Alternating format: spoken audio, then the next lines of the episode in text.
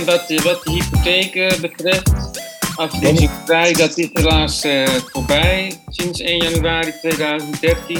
Ja, klopt. Dus uh, tegenwoordig moet je hem geloof ik in 30 jaar helemaal aflossen, klopt dat?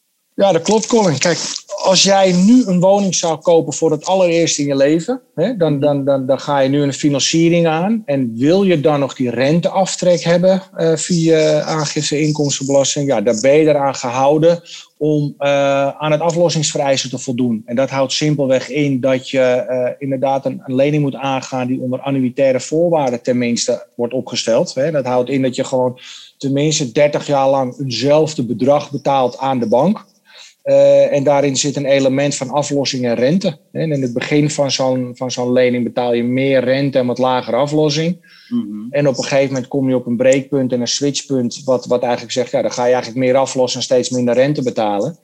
Maar de bedragen die je betaalt zijn de 30 jaar lang, of hè, de looptijd van die lening tenminste, zijn steeds, steeds gelijke bedragen.